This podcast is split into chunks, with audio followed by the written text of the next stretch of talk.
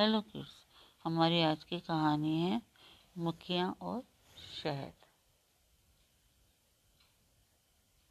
एक घर के किचन में शहद का जार रखा हुआ था, जिसमें मीठा शहद भरा हुआ था। एक दिन वह जार गिरकर टूट गया। उसमें भरा शहद फर्श पर फैल गया।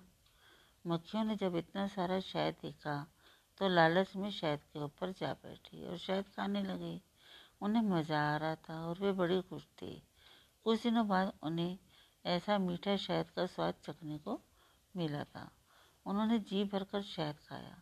कुछ देर में जब उनका पेट भर गया तो वह उड़ने के लिए तैयार हुई। लेकिन वे पूरी तरह से शहद में लथपथ हो चुकी थी।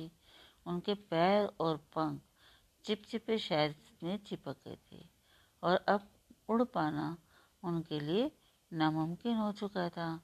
मक्खियों ने उड़ने का बहुत प्रयास किया। लेकिन सारे प्यास व्यर्थ रहे और वे सभी वहीं शायद में चिपक कर मर गई। इस कहानी से हमें ये शिक्षा मिलती है कि हमें लालच नहीं करना चाहिए। Thank you